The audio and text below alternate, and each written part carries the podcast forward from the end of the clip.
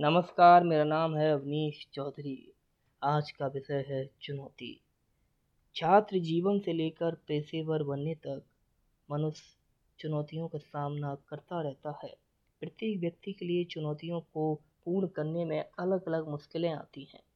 इन्हीं मुश्किलों का सामना करते हुए मनुष्य अपने लक्ष्य की प्राप्ति करता है।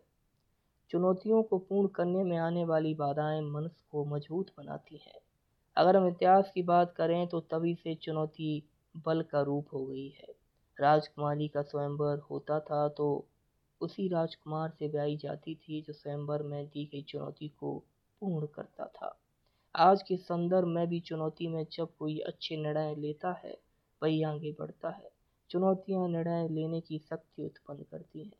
जो कोई छात्र जीवन से लेकर पेशेवर बनने तक चुनौतियों को पूर्ण करता चला जाता है वो कामयाबी हासिल करता है।